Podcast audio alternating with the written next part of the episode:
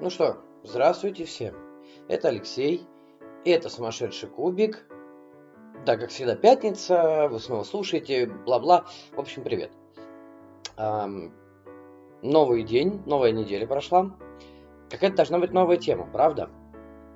Я думал по поводу предыдущего выпуска, когда я рассказывал по поводу кубиков и не совсем, может быть, стандартного в некоторых случаях применения кубиков в настольных играх. Ну вот как-то решил, так подумалось мне, что надо бы развить тему. И, ну, давайте, наверное, разовьем.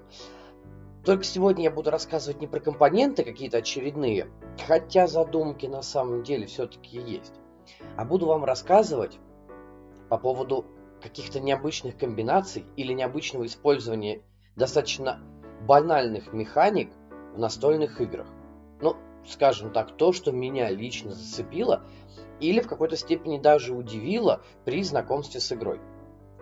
Сразу скажу, такой маленький дисклеймер, еще раз, как и в каждом выпуске, все это абсолютно субъективно, стопроцентное личное мнение, я никого, никому это мнение не навязываю, мне так показалось вот честно, абсолютно мне показалось, что в тех играх, про которые сегодня пойдет речь, есть что-то необычное, не банальное.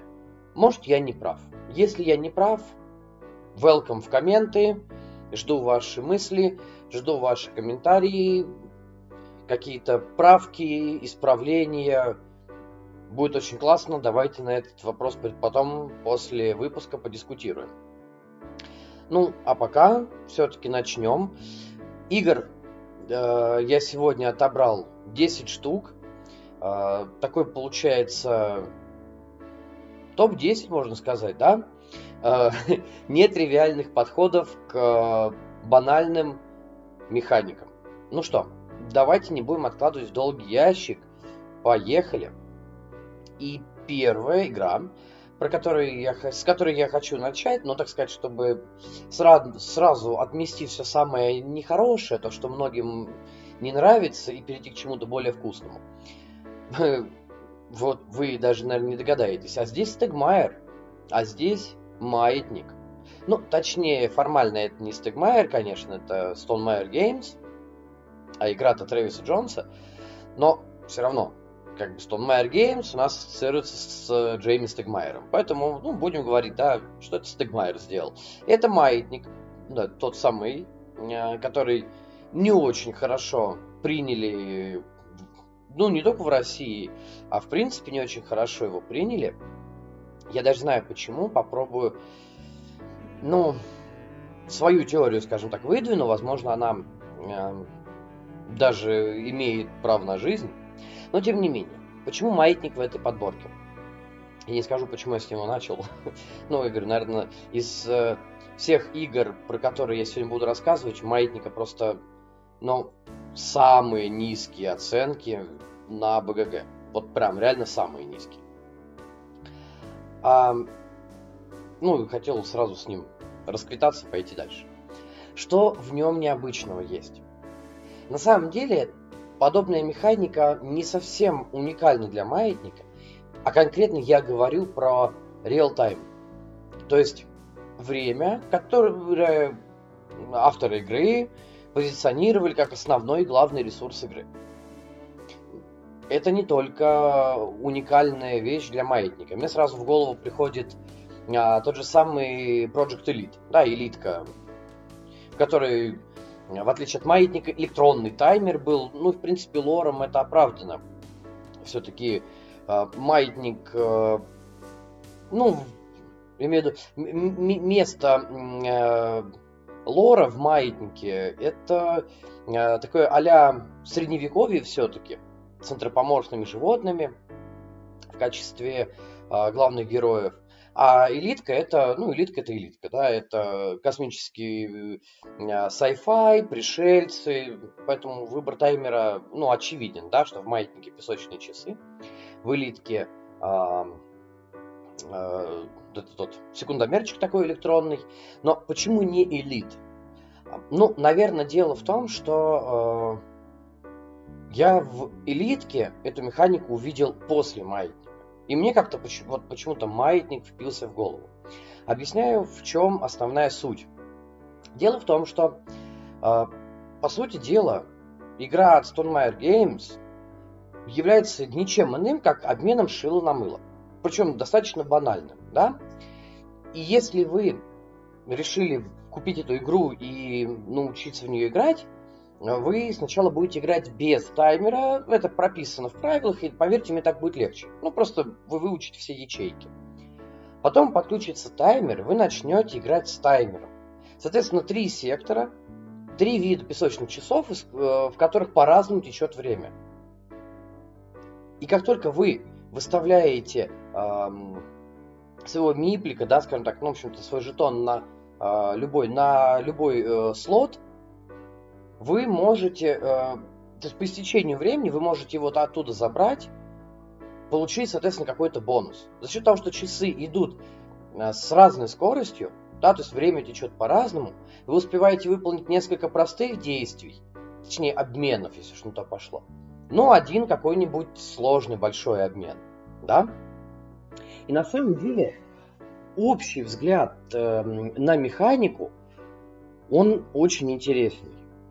Действительно, потому что не так много игр есть, конечно, они есть. Да, та же самая элитка, я уже говорил про нее. А, кстати, в ней приблизительно то же самое. Но такой это не шил на мыло, это такой хороший краулер в sci-fi э, антураже. И в нем вы в течение короткого времени отдаете приказы. Ну, то есть у вас время ограничено, на вас прут толпы монстров, вы должны от них отбиваться. То есть похоже? Ну, в какой-то степени да, похоже. Но похоже чем? То, что у вас есть короткий промежуток времени, в течение которого вы должны действовать. Однако проблема в том, что элитка полностью кооперативная, маятник – игра соревновательная. То есть обычный еврач на э, обмен и выставление рабочих. Все. Ничего другого в нем, я не знаю, там супер сверх э, интересного нету. Вот реально абсолютно нет. И я понимаю, за, и за счет чего игра погорела. За счет своей излишней простоты, за счет ненужного фидлинга, потому что зачастую в процессе вы должны успевать менять а, часы, менять, э, нужно да, переставлять. Кто первый успел, тот переворачивает таймер. И поверьте мне, очень неудобно, очень неприятно, когда вокруг игрового поля летает несколько рук, которые друг с другом вечно сталкиваются, друг другу мешают, пытаются подрезать. Ну, то есть, действительно, геймплей выглядит некрасиво. А если играть без таймера, то он выглядит крайне, просто, ну, мега, мега просто. Очень банально, я бы сказал, даже вульгарно. Но идея использовать время в качестве а, такого ресурса, она на самом деле действительно достаточно интересна.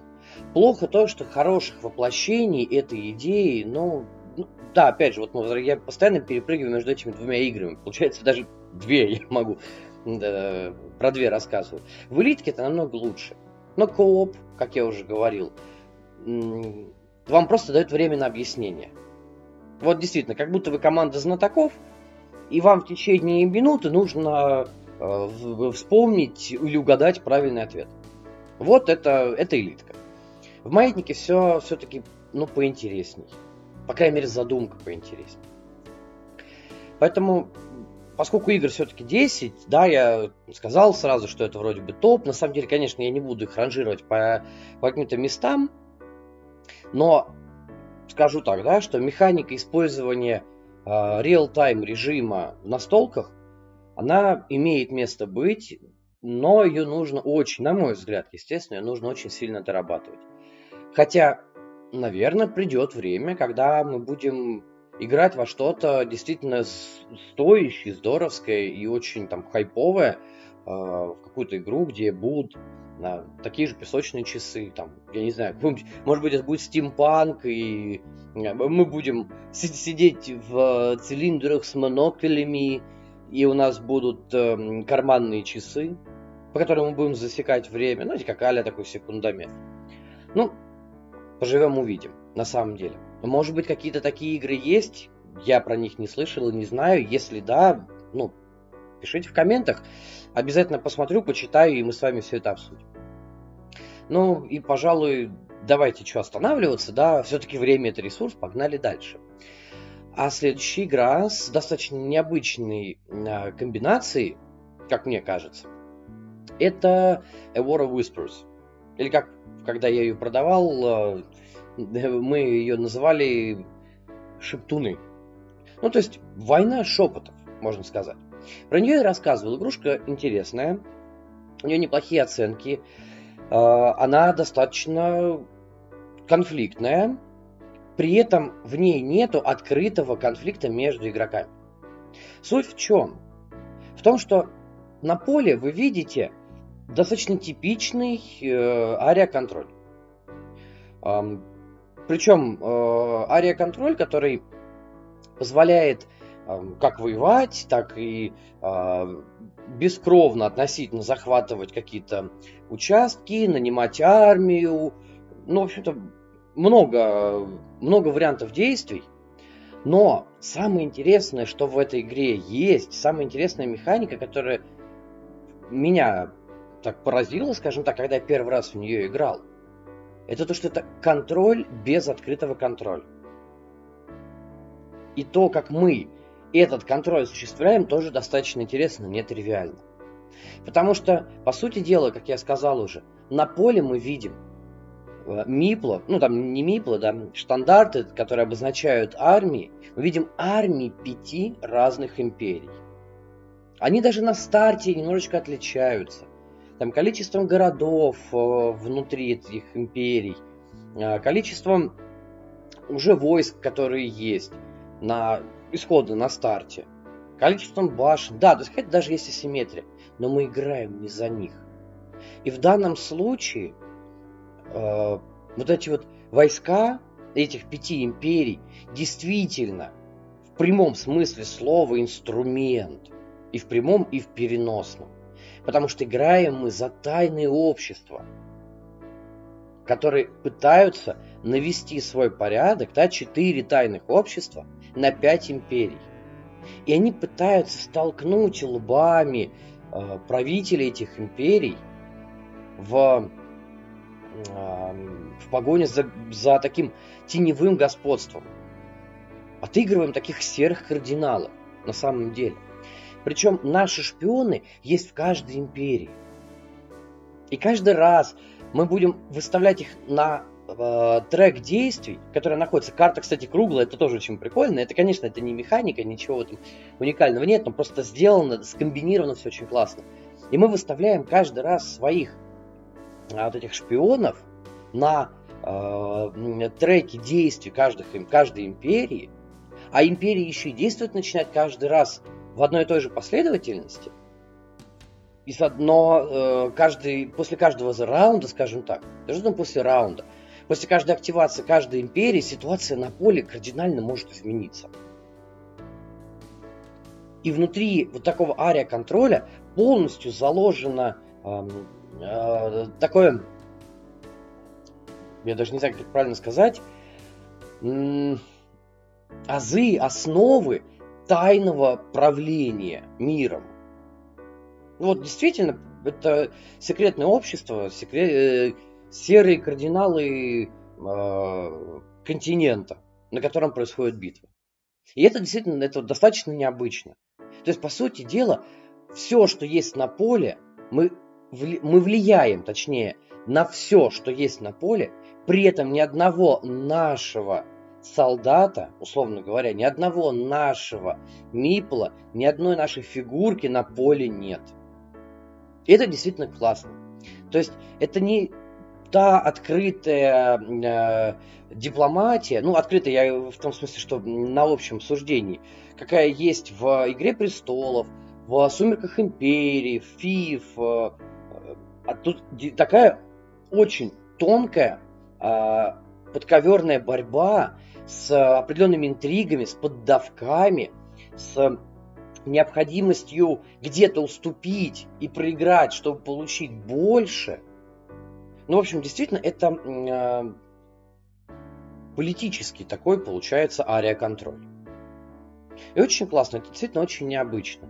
э, не самые выс- высокие относительно других контролей в территории а, оценки на БГГ, но при этом 7,4 это здорово. На самом деле, действительно, это очень хорошая оценка.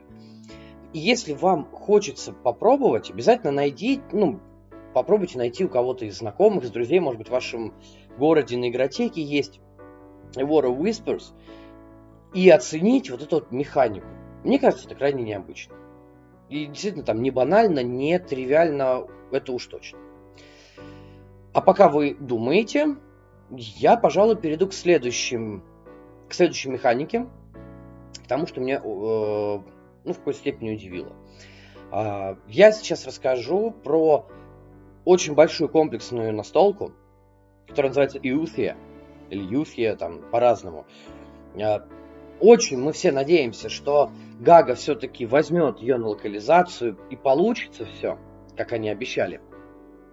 Ну, я в нее свои несколько партий уже наиграл, э, почти все сценарии прошел, очень классно, очень круто, но по определенным причинам мне пришлось ее продать. Ну, я даже могу сказать четко эти причины, э, мне просто не с кем в нее было играть. Я поиграл со своими, им, ну, Вроде понравилось, ну, время, ну, в общем, ладно, про это, может быть, когда-нибудь я еще раз расскажу. Так что мне понравилось в Юте такого, что я либо нигде не видел, либо выполнено это было на высоком уровне. По сути дела, сама игра на очень высоком уровне сделана. Все, начиная от компонентов, заканчивая комбинациями механик э, и э, стройностью геймплея. Даунтайм, конечно, да, есть. Но не сказать, что прям капец какой громадный но очень, прямо я бы сказал, крайне мне импонировала боевая система в игре. Дело в том, что э, Илфия может быть как кооперативной настолкой, так и соревновательной. Э, и казалось бы, да, это песочница, но напрямую один на один драться друг с другом персонажи не могут.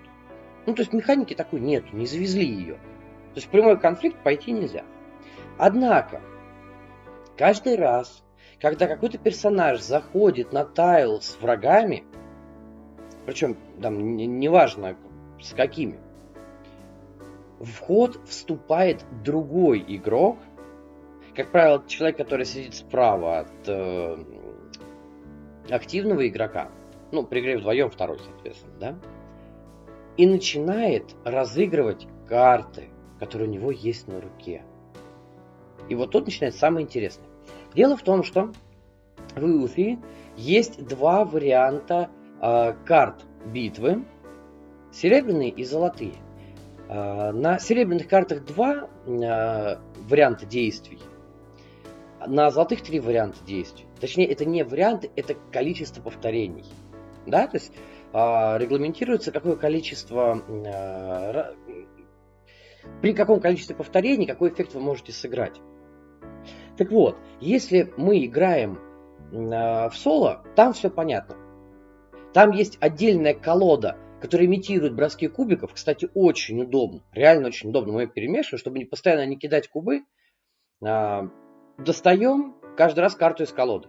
Плюс на ней указаны какие-то эффекты, какие карты как раз из серебряной и золотой колоды мы должны сыграть. И в соло, казалось бы, это прям очень хорошо, очень оправданно ну, действительно классная боевая система.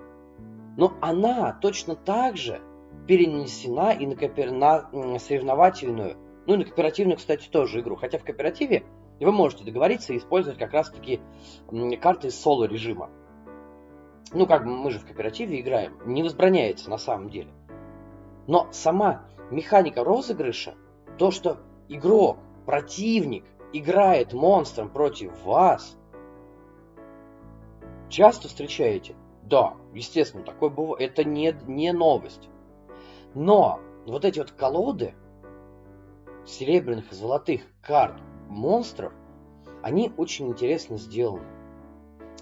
Именно тем, что э, в каждой колоде несколько вариантов одной и той же карты, и вы получаете эти карты при э, выполнении различных квестов, а, при битвах, да, а, иногда по э, велению сценария, иногда в начале раунда.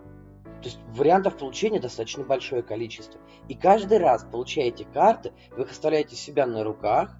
Потом вы можете три серебряные, по-моему, три или четыре, не помню, а, поменять на одну золотую и дальше собирать их. И вы можете таким образом собрать нехилые сеты. А как я уже говорил, на серебряных картах два варианта действий, на золотых три. То есть э, ячейки обозначают срабатывание эффекта при сборе двух одинаковых или трех одинаковых карт. Опять же, на золотых можно собрать и две одинаковые, да? Эффект будет чуть хуже. Но таким образом вы, как оппонент, можете активно сопротивляться своему э, визави по настолке и активно его топить. Это очень классно. Это вот действительно прям, знаете, сделано здорово. То есть, окей, я согласен, был э, в, в Рунбаунде точно так же. За монстра играет другой игрок. И это нормально. Ну, потому что песочница стандартная, в которой не предусмотрены битвы между персонажами. Но как это утонченно, я бы даже сказал, сделано и тактически грамотно. То есть каждый раз, когда вы будете против кого-то биться, монстром, естественно, вы посмотрите на монстра, увидите, он достаточно слабый. Не надо. Вы, я не буду на него тратить хорошие карты. Вы можете отказаться тратить эти карты, и все будет происходить просто на кубиках дальше. И вообще никаких проблем. Но если хороший монстр сильный, вы понимаете, что ваш оппонент вас может обойти, и вы впускаете в бой вот такую тактику. Мне, мне кажется, очень хорошо, очень классно, очень здорово это вписано в рамки того геймплея, который происходит на столе. Ну, в общем-то, я был в какой-то степени э, поражен и удивлен тем, что действительно, действительно работает это здорово. Сделано это классно и, в общем-то, ну, если будет возможность, обязательно попробуйте. Ну, тем более, если вы любите песочницы, мне кажется, что называется, что называется сам Бог велел. Ну, не будем о веселом. Перейдем дальше к чему-то более, на самом деле, грустному опять. Почти такому же грустному, как маятник, но все-таки немножечко повеселее. А, я говорю про Fuencurst. А, еще одна песочница с уже более низкими оценками чем та же самая Уфия. Ну, просто для сравнения, Уфия 8,9 сейчас на BGG, Фьюнкерс 7,2. В общем-то, ну, понимаете, да? а, что интересного в Фьюнкерст? Казалось бы, а, колодостроительный, действительно колодостроительный sandbox. А, но многие идеи, которые заложены в этой настолке, ну, они, по крайней мере, необычные. Чего только стоит э, один э, выход монстров, да, из колод. Ну, по-моему, это классно сделано. Вписано в лор еще. Да, прям, прям супер шикарно. Колдостроительный э, элемент в игре, ну, знаете, так, на 3,5 из 5. Потому что собственные свои карты у персонажей стартовые вроде бы не... И, ну, нормально. Да? А вот э, карты в колоде, ну, повторяются. Ну окей, но это даже не самое главное. Самое интересное, что мне понравилось, и что меня зацепило, э, это механика получения проклятия и, соответственно, изменение свойств персонажа. Тоже не первое, не пионер они в этом, да? Но дело в том, что данная механика – а, позволяет вам становиться сильнее? Да. Круче? Да, есть немножечко такое. Мне, кстати, на ум э, сразу приходит э, другая игра, в которую я тоже относительно недавно играл и продолжаю, кстати, играть. Это Unsettled, но чуть-чуть попозже я расскажу, там немножечко все-таки другая смена идет, скажем так, вектор. И, кстати, реализовано поинтереснее. А здесь механика проклятия позволяет вам э, действительно улучшать свои какие-то характеристики или получать большие плюшки, но при этом вы еще получаете очень жестокие дебафы за это. И действительно выглядит крайне интересно. Однако есть э, в этом один большой нюанс, из-за которого я не буду долго останавливаться на Фьюнкерсте, просто перейду дальше к Unsettled. А, так вот, нюанс э, заключается в том, что механика не, скажем так, не сбалансирована до конца. И это очень плохо. У персонажей из э, делюксового дополнения так вообще, э, ну, я даже не знаю, как это сказать, и э, механика получения проклятия крайне имбовая. Она действительно очень сильно меняет э, геймплей в пользу игроков, которые взяли персонажей из дополнения. То есть, ну, такого быть не должно. Хотя сам момент действительно постоянно. Причем получение проклятия не говорит о том, что вы станете навсегда проклятым, да, навсегда поменяете свои свойства. Нет. Вы можете постоянно скакать между ним. Снизили проклятие, стали обычным. Да, то есть опять вернулись к своим базовым э, настройкам, да, по дефолту работаете. Получили еще проклятие, опять, соответственно, стали э, чуть посильнее, половчее, получили новые плюшки.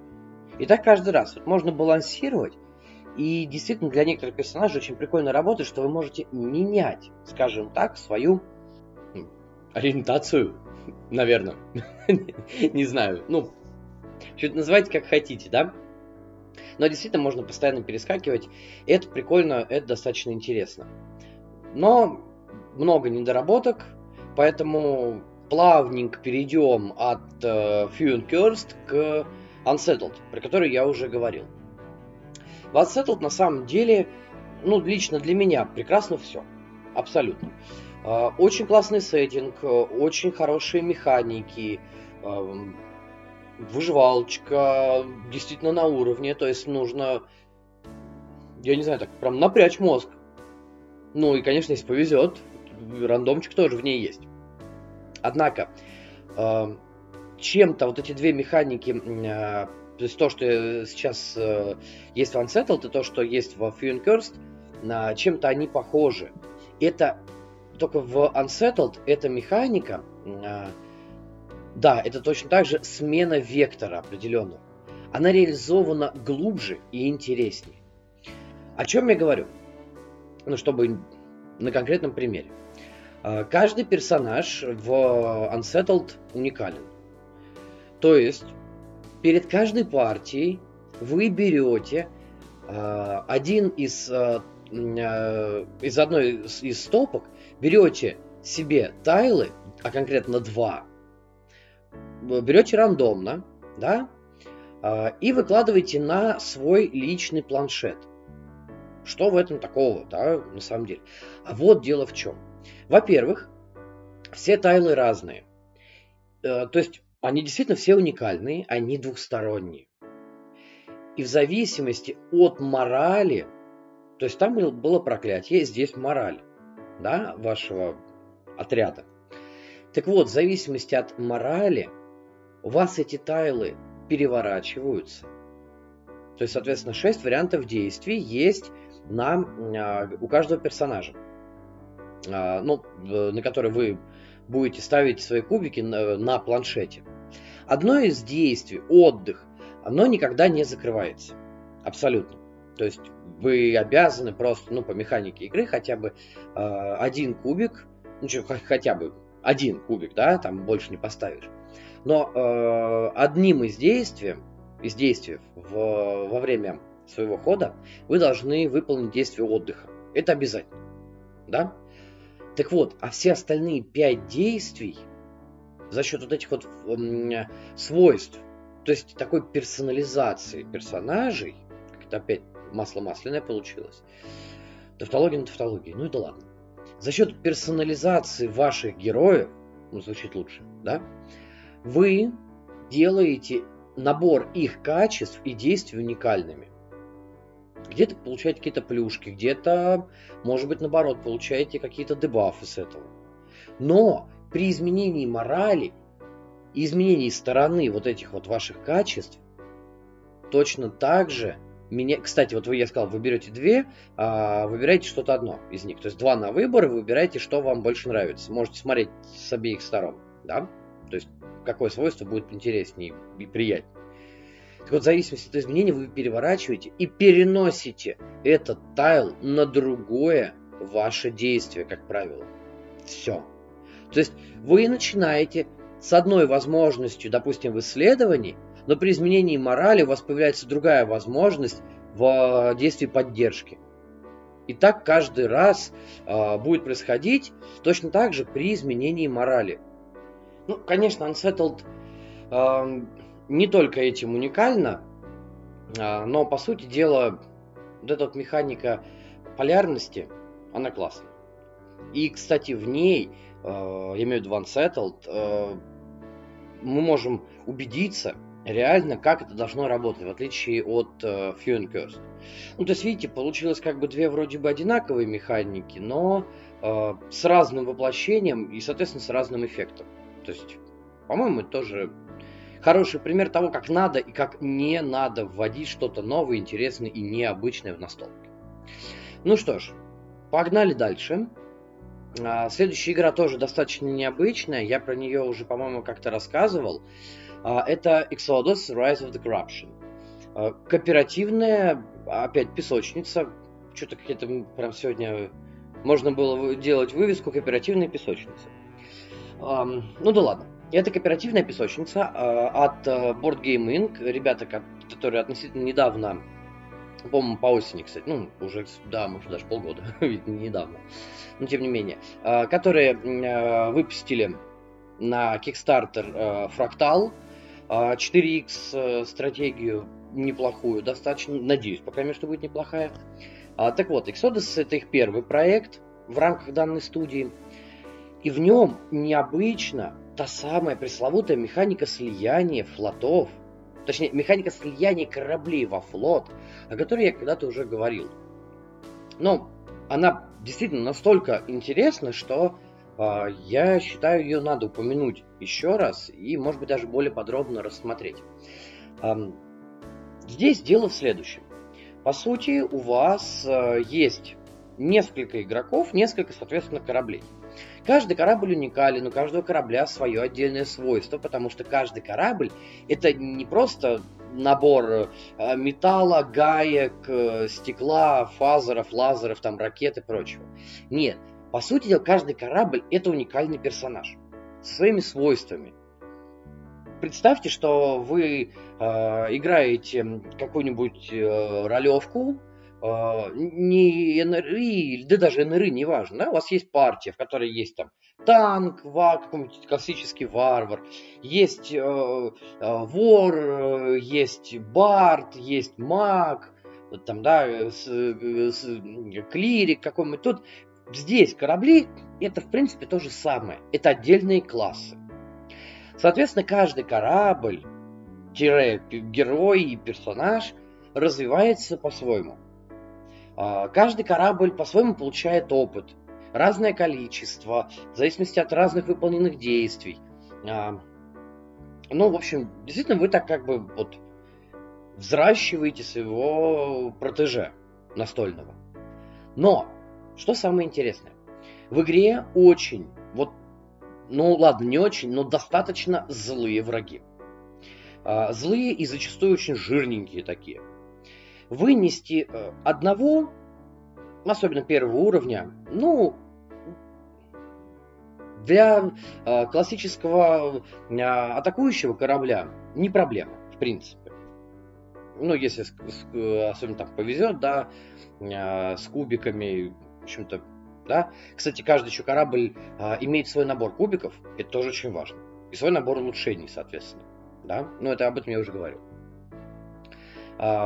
Вынести такой корабль э, каким-нибудь саппортом уже сложнее. Действительно. И э, все дело в том, что сам по себе корабль не настроен на какие-то открытые конфликты внутри игры. Да? А э, сама механика, вот мне честно очень жаль, что в игре нету сюжетного режима. Потому что действительно просто песочница, есть некоторые миссии, которые нужно выполнить. Да, они разные, то есть какая-то реиграбельность у Exodus есть. Действительно, абсолютно, не, не спорю. Но тем не менее, вот по сути дела, э, у вас, ну, я не знаю даже, как это сказать, э, у вас станет дилемма в течение партии, когда вы играете, если вы не один играете, тем более, да, э, что вам придется одновременно выполнять несколько заданий, потому что время тикает, действительно вам придется разделяться да, в какой-то момент. Но в определенный эпизод игры, во-первых, будут э, выходить новые, более сильные обычные противники, а во-вторых, будут появляться э, такие мощные атакующие крейсеры ваших, э, вашего врага. Да, вот это вот, э, вот это вот corruption, да. Э, слушайте, кстати, я забыл, как правильно. Я даже переводил когда-то, забыл. Ну, неважно. В общем-то, э, мощные достаточно ребятки, которых вынести даже хорошо прокачанным бойцом, ну, почти нереально. вас просто не хватит кубиков. То есть у вас не хватит атакующей мощи. И вот в этот момент на помощь приходит механика слияния во флот. Да, механика слияния есть еще сразу мне на ум пришла другая игра Анг, но проблема в том, что в Анг я не играл. Во-первых, я не могу про нее сейчас рассказывать, когда поиграю, скажу, я жду свой предзаказ. А во-вторых, а, в Ангхе идет слияние самых слабых игроков. А здесь можно сделать слияние кого угодно. Да, с одной стороны, двое, трое, пожалуйста, можно трое, втроем. А, в общем-то, любое количество игроков, которые решили образовать флотилию, они начинают доверяться, по сути дела, одному человеку, который будет их вести в течение определенного раунда. Да? Потом флот, то есть вот до конца раунда флот активен, потом он распадается проблем нет, вы можете тут же на нач... в начале следующего раунда опять сформировать флот. У вас даже, может быть, действий будет больше, потому что кто-то к моменту формирования флота уже что-то потратит, какие-то действия. Ну, то есть вы как бы... лимит будет другой, да? А здесь, получается, при слиянии таком, временном, да, это не постоянно, не как в Анке, временном слиянии вы получаете усиленную мощь, вы получаете определенные свойства, вы получаете кубы от всех кораблей, которые будут во флоте. И вот этой механикой временного слияния Exodus вытягивает все, что происходит, потому что, по большому счету, в остальном, она достаточно, ну, ну, банальненькая, да, скажем так. Нет, она неплохая абсолютно игра, игра классная, игра интересная, но вот это вот вытягивание, да, действительно присутствует. И это очень классно, потому что в определенные моменты вам, да, будет легче убежать от кораблей противника, улететь куда подальше, а, тем более, если ваша цель а, будет как раз по дороге. Это вот тот случай, когда убегать надо. Ну, или рекомендовано хотя бы, да? Но если не получается, если ваш путь будет пролегать через э, врагов, если вам придется останавливать их, то есть когда вы должны там, вы должны 4 кристалла, приви, приви, ну это так, маленький спойлер к э, геймплею, 4 кристалла собрать э, и принести в одно место и закрыть прорыв. И вот пока один может закрывать этот прорыв, очень хорошо, если у вас будет только один заход, скажем так, вот в, это, в этот сектор. Просто замечательно, да? Остальные могут, слившись во флот, прикрыть вас, пожертвовать собой – но не дать возможность дойти, разбомбить последний корабль и проиграть. Сделано это действительно прикольно, сделано это классно. Конечно, через какой-то момент механика начинает предаться, потому что весь геймплей, я говорю, он, ну, чистая песочница. Вы в какой-то момент выучите все карты, и будут просто разные их комбинации. То есть реграбельность у, у Exodus есть. Средняя, не очень высокая. Наиграть в нее с десяток партий, мне кажется, будет достаточно сложно. А, и потом механика слияния тоже немножечко будет приедаться. Но по сути дела это действительно было необычно и выполнено, когда я первый раз в нее поиграл, а, выполнено это было действительно классно. Вот абсолютно серьезно. А, игра редкая, сразу предупреждаю. Если вы хотите попробовать где-то в нее поиграть или достать, ну это будет сделать очень сложно, но реально. Я точно знаю, в России есть несколько копий, а, я даже знаю, у кого есть моя копия, которую я продал, да, может человек ее потом тоже продаст кому-нибудь, не знаю. Но неважно. То есть, по сути дела, игра действительно есть. В нее можно попробовать поиграть. А, если вам интересно, как это работает, найдите. Я думаю, вы не пожалеете. Ну, давайте перейдем дальше, да, двигаемся все-таки. А, пару слов еще про одну Э, очень интересную э, механику, точнее, необычную ее работу в настолке, я хочу рассказать про Monumental, которая у меня даже входит в топ э игр за 2021 год. Действительно, она меня поразила, интересная э, очень, э, очень хорошая в плане э, простоты, то есть сажать новичков за нее достаточно легко, можно, непринужденно. Очень с плохим даунтаймом, да, игра, есть такое. Правда, говорят, что африканские империи, которые еще не, пош... не появились, кик был, э, но еще игра, ну, то есть дополнение не приехало. Оно фиксит этот downtime, ну, окей, посмотрим. Да? Но что в Monumental необычного? По сути дела, это а, э, цивилизация с э, колодостроем как базовой механикой. Да, есть тайлы, по которым вы перемещаетесь, войска, минчик. Минчик вообще классный, да. Кстати, вот действительно очень хорошие миниатюрки. Они очень много сжирают бабла и места. Если вам в кайф просто поиграть, попробуйте найти версию со стендиками. Такие тоже присутствуют на самом деле. А, но с миниатюрочками все-таки будет приятно. Ладно, окей, это, это, это мои эстетические уже приблуды. Но, казалось бы, что может быть вот такого в колдострое нового? А дело все в том, что есть два нюанса, которые делают Monumental крайне интересной и занятной. Ваша цивилизация, точнее в игре это называется как город, то есть ваша стартовая локация, которую никогда никому нельзя захватить, а, она является, по сути дела, а, отправной точкой для любых действий. Все постройки вы будете делать в этом городе нанимать там войска будете, ну, начинать, э, нанятые войска будут начинать путь в этом городе, да, а, то есть такая вот плацдарм. И этот плацдарм, точнее его действия в каждый ход будут регламентироваться вашей колодой, а именно девятью ячейками, в которые вы будете подряд выкладывать карты.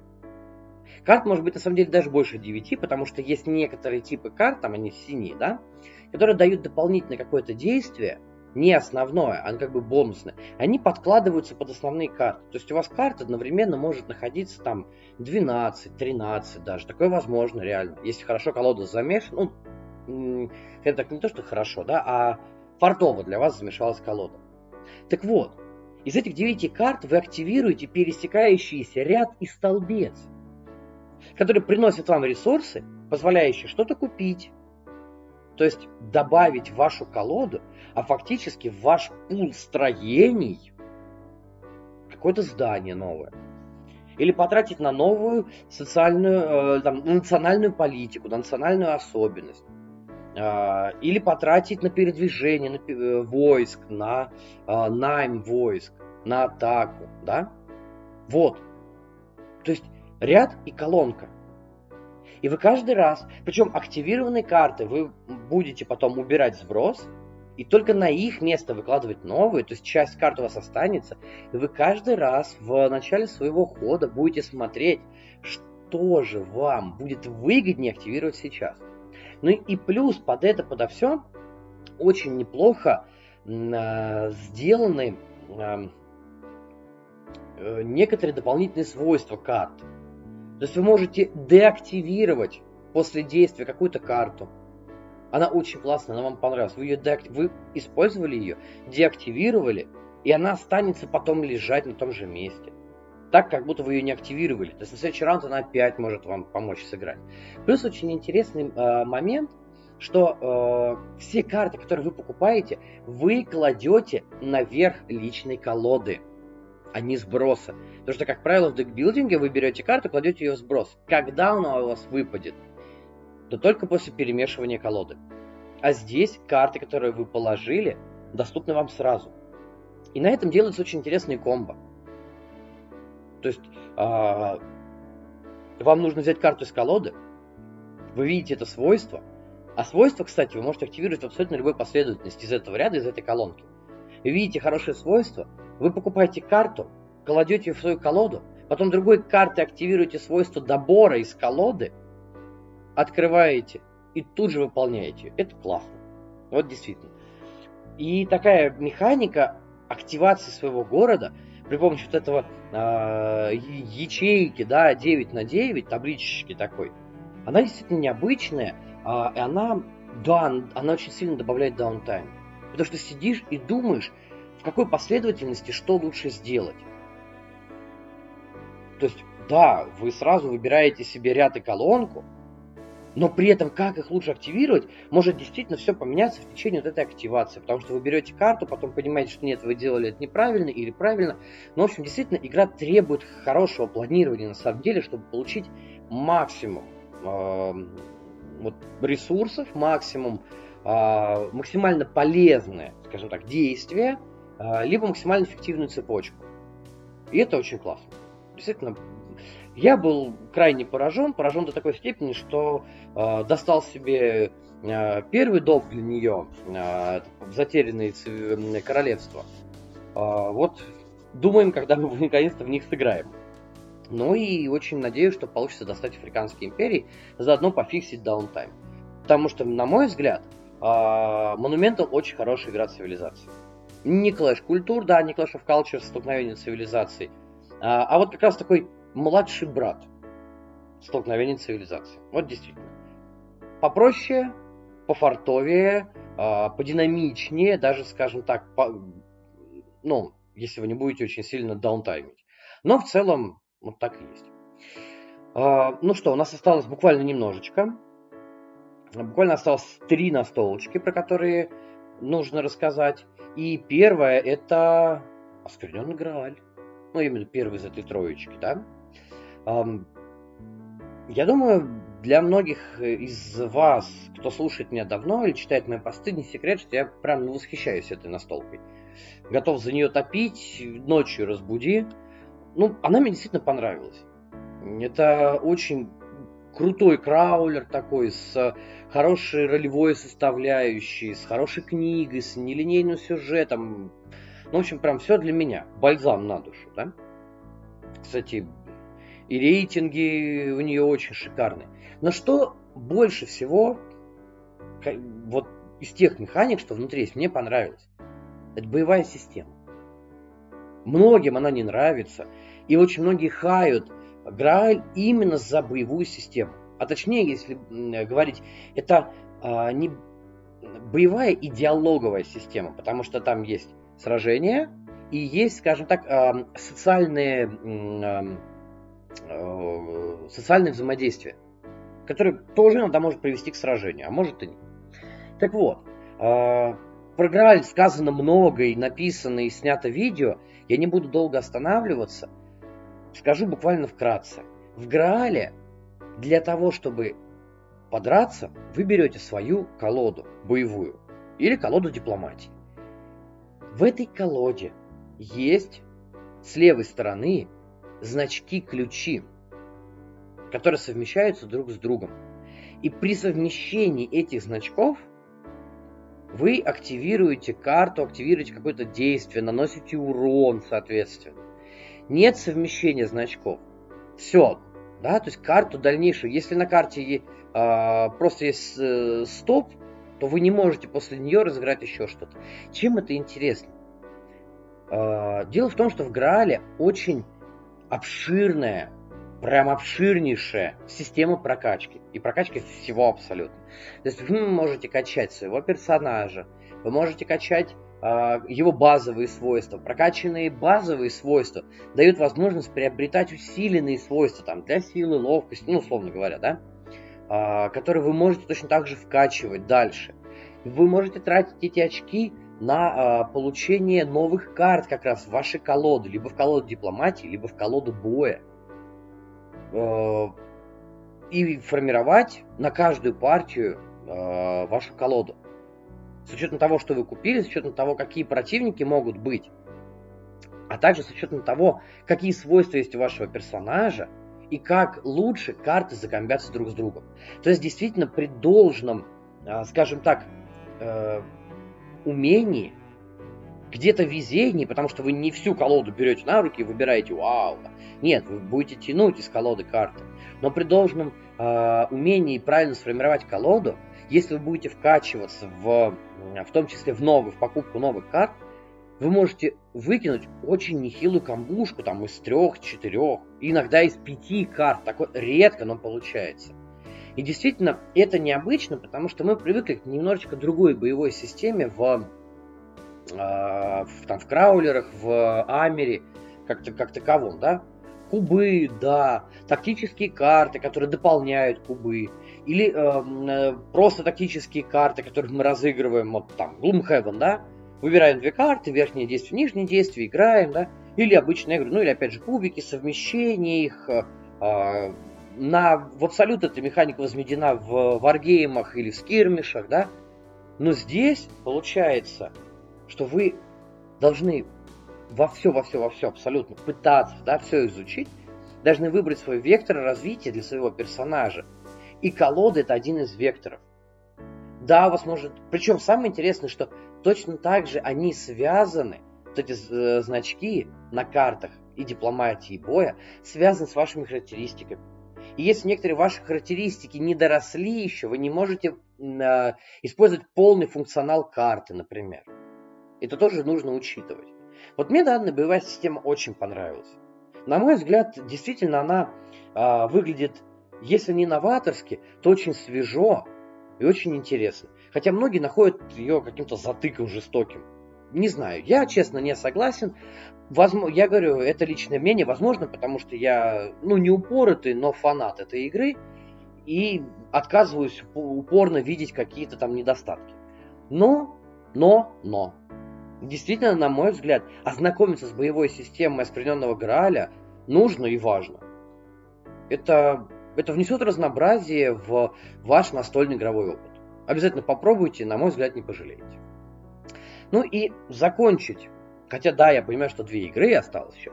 Все равно это две игры от одного автора. Я даже не знаю, догадаетесь вы или нет, пока я тут прелюдии совершаю в большом количестве. Но это реально две игры от одного автора. От автора хардкорных, тяжелых, маститых евро. И, естественно, это два еврача, один из которых, одно, одно из которых вообще не похоже на евро с виду, а другое евро кооперативное. О чем я? Я про Лассерду, ребят. А, ну, так уж сложилось, что а, буквально вот в эти выходные, которые были перед а, записью подкаста, мне довелось сыграть в обе эти игры. А, и это действительно а, все-таки разрыв шаблона. Абсолютно серьезно.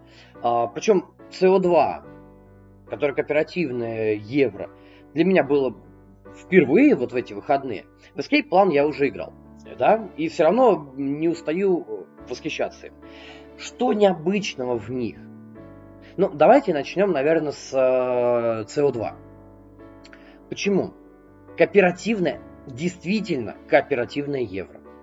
Абсолютно. А, то есть вам нужно вместе решать, как вы будете эм, справляться с выбросами э, углекислого газа, как вы будете строить зеленые электростанции в мире для того, чтобы выиграть. И вы действительно должны это сделать вот прям вместе-вместе, всей толпой. А, окей, я понимаю, что а, кооперативный там, да, пандемия, евро, евро, кооперативно, кооперативное, да, но абсолютно не те механики, абсолютно другой experience. А, мы играли, правда, вот в эти выходные в а, соревновательном режиме, который все равно у нас превратился в полукооперативный режим. Так или иначе, потому что на второй раунд мы поняли, что если мы сейчас не объединим усилия, хотя бы на какое-то время, на какой-то период, мы просто засыпемся. А действительно, при э, относительно банальности всех механик, да, ну что, это, это на самом деле размещение рабочих, размещение тайлов. Все, больше ничего. Действительно, игра э, именно за счет того, что вы играете в кооп, ну, по крайней мере, основная механика. Я сейчас, кстати, говорю про CO2 Second Chance, это второе э, издание, которое, в отличие от классического CO2, первого, там, по-моему, 12 -го года, что ли, выпуска, э, Second Chance как раз таки полностью переведен на русло совместной игры. Да, там э, есть э, э, механика соревновательная, но она как раз таки выведена как бы как дополнительная. Это очень интересный, классный опыт. Абсолютно. А, причем мы, когда играли, у нас на 4, на 4 человек мнение разделилось. А, двоим эта игра, ну, не очень понравилась, да, а, скажем так. Ну, по крайней мере, был достаточно холодный прием. А двоим из, э, из нас понравилось очень. Я, например, в восторге от нее абсолютно. Может, потому что я люблю соло-игры и какие-то такие кооперативы, да. Кстати, в Second Chance тоже завезли хороший соло-режим, но мы сейчас не про него абсолютно, да. А в, в принципе, CO2, то есть, я говорю, действительно, вот я повторяю одно и то же, и, ну, для меня до сих пор определенный шок. Кооперативное евро. Я давно хотел его попробовать, я попробовал. Это действительно определенный культурный шок. Да? А при этом а, выполнить цели даже в кооперативном режиме не всегда э, удается. Необычно. Вот поверьте мне честно, крайне необычно. А, если вы еще не пробовали, найдите, попробуйте. Опыт очень классный. Но с этой игрой нужно понимать, что вы либо она вам очень понравится, либо вы ее возненавидите. Есть такое, кстати. Ну и Escape Plan. Чем Escape Plan э, уникален в какой-то степени, да, или не, не, не буду говорить уникален, все-таки не тривиален, не банален.